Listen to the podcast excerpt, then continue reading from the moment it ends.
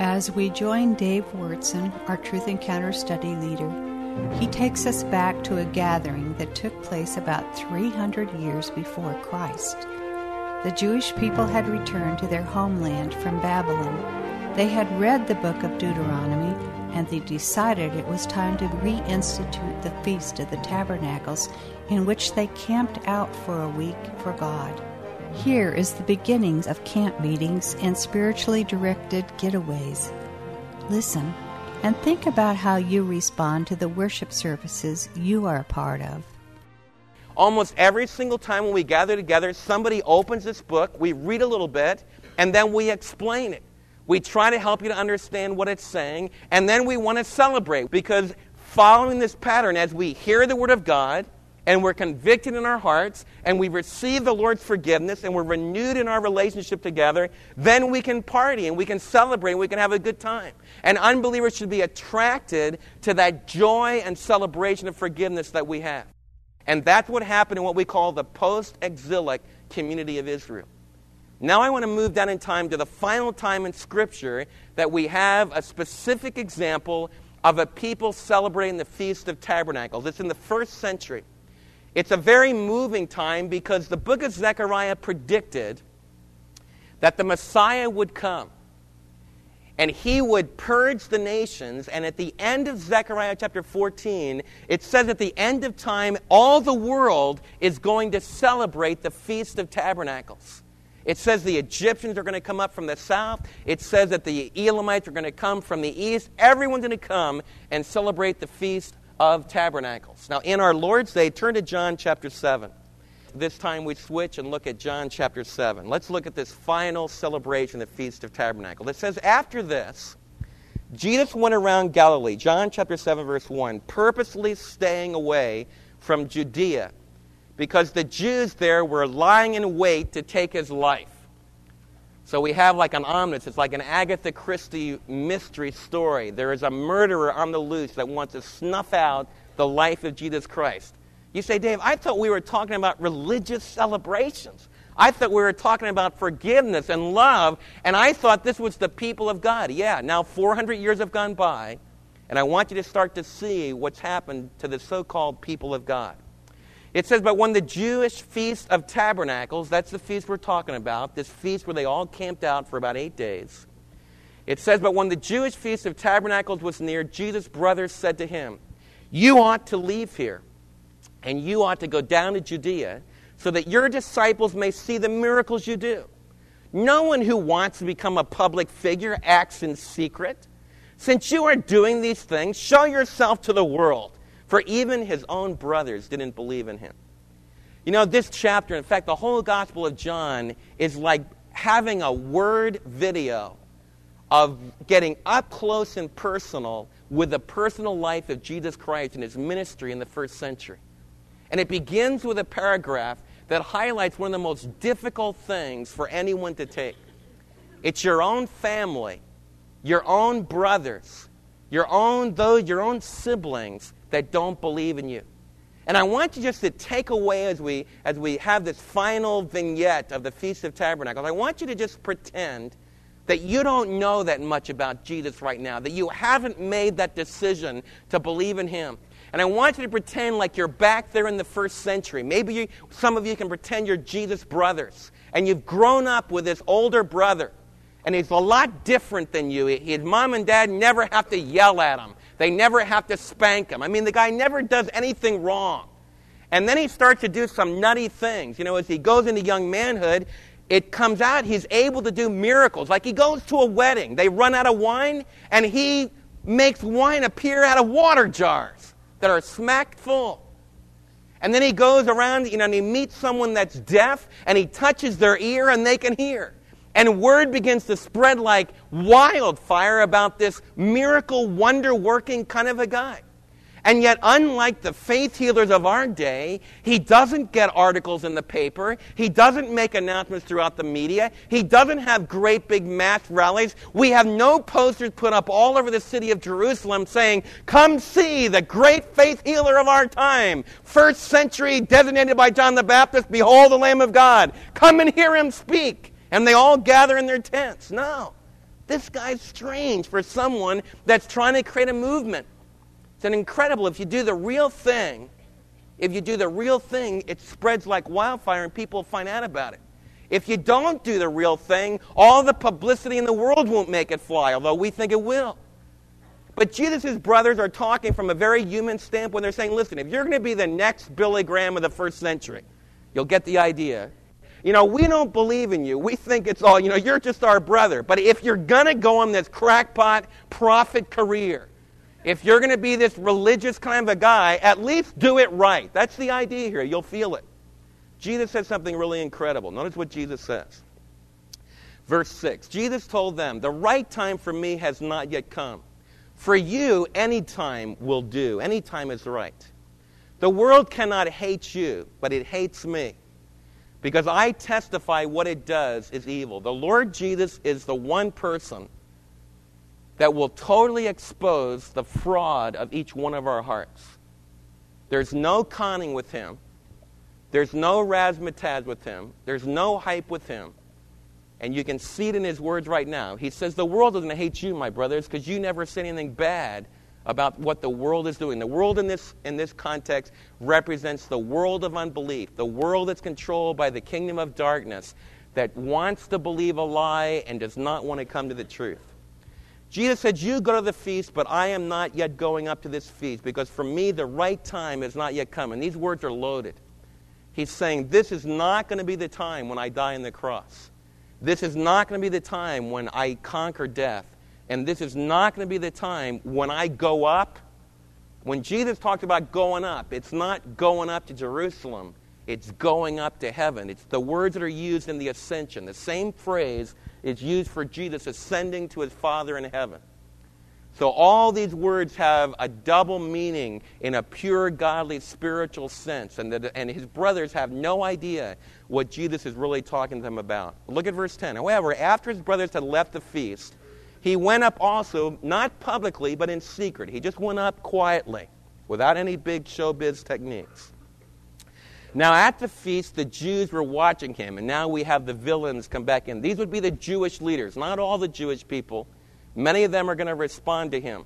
But the religious leaders of his day have a plot against his life. It says the Jews, they were watching for him and they were asking, Where is this man? Because they want to seize him to kill him.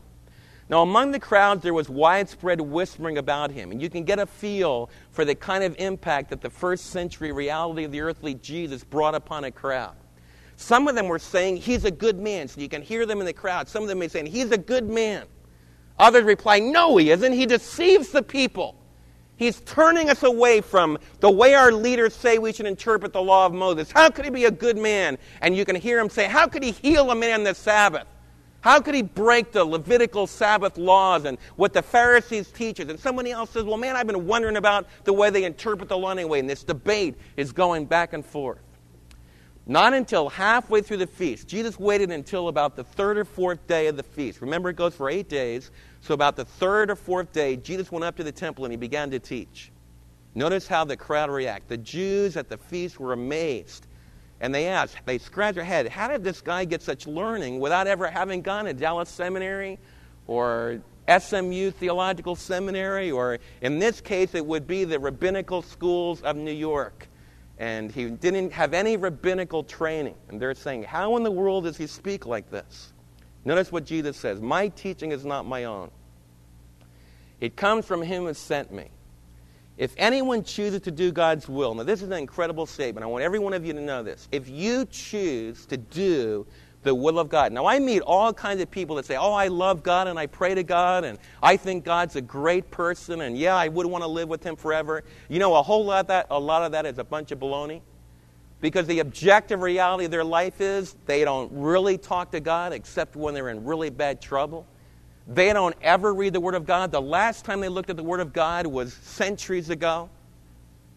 We have a lot of talk. I really love the Word of God. But I want you to really, Jesus is a man of truth, and he says, anyone, if anyone chooses to do God's will, Arab, Islamic person, Jewish person, Hindu person, Roman Catholic person, Bible church person, Protestant person, anyone who really does choose to do the will of God, he will find out. What will he find out? he will find out whether my teaching comes from God or whether I speak on my own. He who speaks on his own does so to gain honor for himself. But he who works for the honor of the one who sent him is a man of truth. There is absolutely nothing false about him. In other words, if I teach you to build my career, if I'm in this religious thing because I want to get a bigger church and I want to have more influence and I, and I want people to give me a bigger salary, in other words, if I am in this for my career, then I will lie to you. And some of you have been lied to in your religious upbringing. You never were really taught the truth of the Word. And some of the reasons why you were not taught that is the person that was teaching you was constantly evaluating what they were saying based upon the way the power people in his congregation will respond. I wish that weren't true, but it is. And it can be a temptation for me. And oh, how you need to pray that we will never, never fall victim to preaching for the crowd. In fact, across the United States today, there's a whole lot of preachers that are constantly asking, how's the crowd going to react? The question I ask is, how's God going to react? What's it going to be like when I stand before the Lord and the Lord says, Dave, I gave you a tongue. I gave you ideas. When you read my word, my spirit gave you ideas that my people needed to give, that they really needed to get into their hearts. Why didn't you tell them it? Why didn't you just pour it out to them? Why don't you let your own life be affected by that? I'm really serious about that. That's it's an incredible responsibility to do what I'm doing. And the Lord goes right to the heart of the matter. The spiritual teacher that's teaching for his own success, preaching for moving up within his denomination or moving up within his religious group, that man will never tell you the truth because the chips will soon be down and it'll be choice. I tell the people the truth. The Word of God cuts right across our lives, right across our thoughts, right across our traditions, and we need to be like we learned in the time of Ezra, where all the people cried. Because the Word of God broke us and cut us in half and exposed what we really were. And Jesus is saying, I'm that kind of a teacher. That's kind of a man Jesus is, and that's the one I want to follow. He was a man that was never influenced what anybody thought he always tell King Herod, Pilate, common people, Nicodemus, it's always the same, the truth. The man that the more I study his word, the more I know this man spoke, like this chapter closes, this man spoke like no other man. And now he exposes the wrestling of the people. Notice how the people respond to them, respond to him. He says to this in verse 18. He who speaks in his own does so to gain honor for himself, but he who works for the honor of the one who sent him is a man of truth. There is nothing false about him. Has not Moses given you the law? That's why we're studying the book of Deuteronomy. So you'll know that Moses has given you the law. Yet not one of you keeps the law.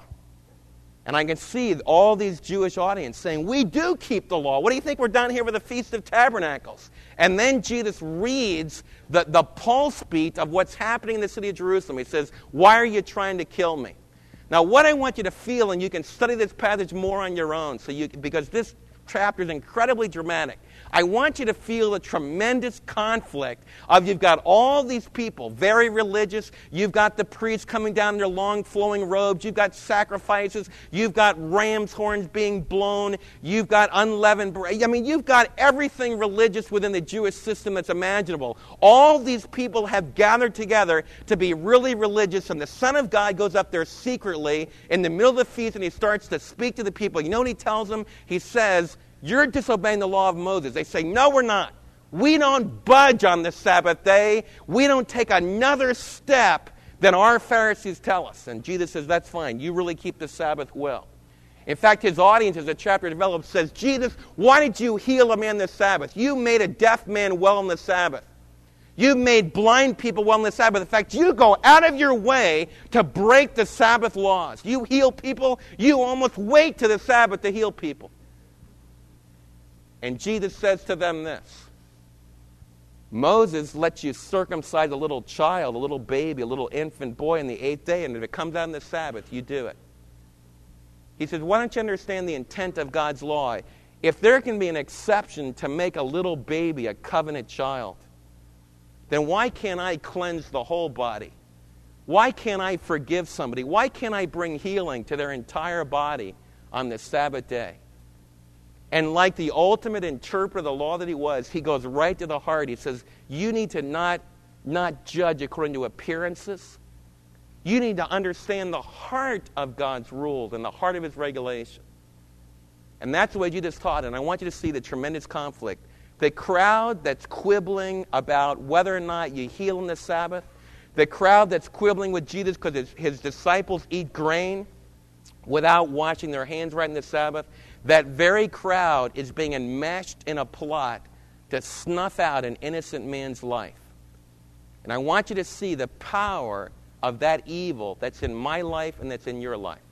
And only the Word of God is an x ray gun, is an MRI that's strong enough to show you that you can be mouthing hymns and you can be playing instruments to the glory of God and you can be even speaking in His name and your heart can be filled with murderous anger and murderous jealousy and hate. Well, the festival goes on, and this back and forth, this debate goes on, and you can read more about the debate. But near the last part of the day, the greatest day, it's probably the seventh day. The eighth day was kind of a rest period, but the seventh day was like the climax of the feast. And I want you to look at verse 37. On the last and greatest day of the feast, Jesus stood and he said in a loud voice. Now, let me set the tone for you. What happened is every single day of the Feast of Tabernacle, remember it's a rain festival, not an Indian rain dance but it is a rain festival. In fact, even in modern Israel today, with all the conflict between the Arabs and the Jews, you know, the Arabs still look because they know the Jews pray for rain on the Feast of Tabernacles, and the Arabs watch and really are praying with them that soon after the Feast of Tabernacles in the fall there will be rain, because then they'll know they'll be able to have refreshing drinks of water, and they will be able to have productivity for their crops. Now, in the Jewish Feast of Tabernacles, every day of the feast, the priest would go down to the pool of Siloam that was fed by the Gihon spring to the southwest of the tabernacle, the temple. They would go down, they would take a beautiful vessel, and they would fill it with water like this. Then there would be a great procession. The people would wave their willow branches, their palm branches, and all the different branches they had. They would sing, they would dance. They would sing Psalm 113 through Psalm 118 and all it was great festive. The girls would be dancing and it'd be great celebration. They'd bring this vessel full of water up into the temple. They would go to the altar, which remember is before the Holy of Holies and the open court there where they offered the sacrifices. And on the temple there would be a horn where you could pour the water to cleanse off the altar. And they would pour this water, which I won't this morning, but they would pour, like this was the altar, they would pour the water down into this thing.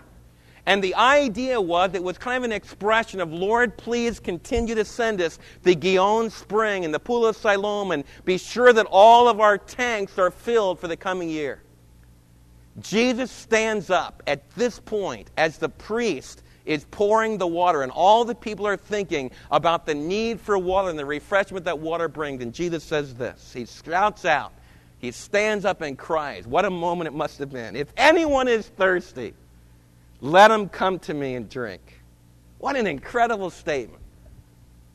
Is anybody thirsty? Jesus stands up. He's still doing this to all the world.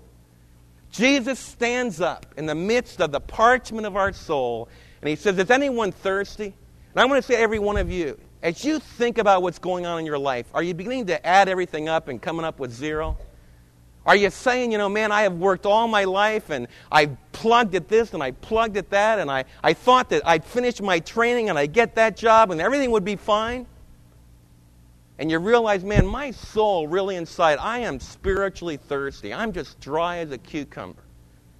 Some of you might say, man, I poured myself into this religious thing. Man, I have taught Sunday school classes and I have tried to reach children. Man, I've worked in Awana for the last 2,600 years.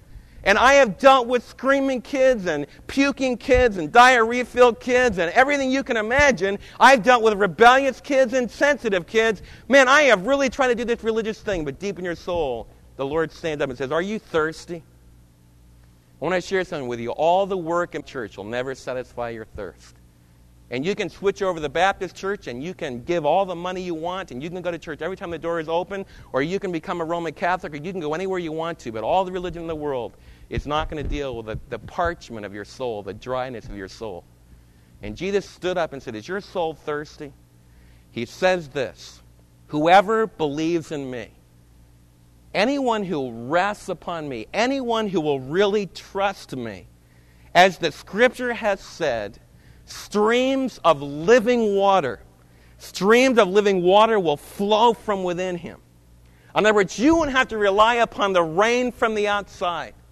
You won't have to rely upon always being in the right environment, always having somebody else to spoon feed you, always having somebody else to crank you up. You're going to be able to have your own private, individual fountain of living water. In other words, Jesus says, I'm going to come and I'm going to live right inside your soul, and I'm going to be like a bubbling brook that you can let it well up within your soul. He says, Out of his innermost being will flow rivers of living water. Verse 39 By this he meant the Spirit, whom those who believed in him were later to receive, which happened at Pentecost. And it happens in our life when we believe. Up to that time, the Spirit had not yet been given because Jesus had not yet been glorified. The crowd, when they heard those words, some of them said, He must be the Christ. The officers that the Jewish high priest had sent to arrest Jesus said, No one ever spoke like this man. A whole lot of them just followed the plot of the Jews, and a few months, really about a year and a half later, probably, they crucified the Son of God. But in that crowd that day, when Jesus stood up and said, Are any of you thirsty? There were some of the people that said yes. And he said, If you will believe in me, out of your innermost being will flow rivers of living water. I want to tell you, that's the most precious possession of my life as I close today. The most precious possession of my life is that we've been able to gather together as a group of those that believe. And I've got a fountain of living water that's welling up in my soul. A couple of days ago, I sat with a couple. When Truth Encounter came on the air, December 21st, they were living in North Carolina. And they started listening, and the fountain of living water started encouraging them, welling up in their soul. They were two kids that were raised in pretty godly, you know, kind of spiritual homes. They learned all the right stuff, all the right answers, but they went away to the University of North Carolina and they got all swept away by the tidal wave of the world system. Man, they were involved in immorality, they got involved in drugs, they just got really away from the Lord. But then some campus crusade guys and some other godly people on campus began to show them the difference that there's a group of believers that don't just talk about Jesus, but there's a group of people that really obey Jesus. And my friend was describing to me, Dave, I began to realize as a young college student that there was those that really sought to live like Christ through his power, and their lives were really different. And then there was a group that just talked about it. They even went to church because North Carolina is still in the Bible Belt. They went to church and everything else, but there was no difference in their life. And I decided that I'm going to start being obedient. He started meeting with some other believers that could hold him accountable. He began studying this book. And he said, Man alive, when Truth Encounter came on the air, it was like a, a big meal that I could have every single day. And he said, We started to grow. The Lord brought his wife through that same kind of a journey. She was a sweet kid. She looks like the sweetest Sunday school girl you'd ever meet, but she got swept away by the tidal wave as well. But the Lord brought these two young people together when they started to drink again and let that well of living water well up within them. The Lord brought them together, and now they're now married.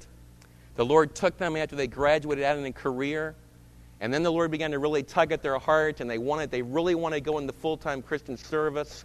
And they were studying. The reason I was with them last week is they decided to take a year off, and they're studying the Word of God. And these kids, the tears would just roll down their eyes as they talked about the tremendous contrast between being at the University of North Carolina in darkness and in disobedience and turning away from the Lord. And then they started to obey. And as they held hands together, the young couple, they said, We just want to give our lives to bring this incredible news about Jesus in other people's lives. And just to see the power of God to reach and touch a university couple and begin to work at their life. You know, that's your story. That's what should be happening all around. And I want you to realize that Jesus is still standing up and he says, Are you thirsty? Are your friends thirsty?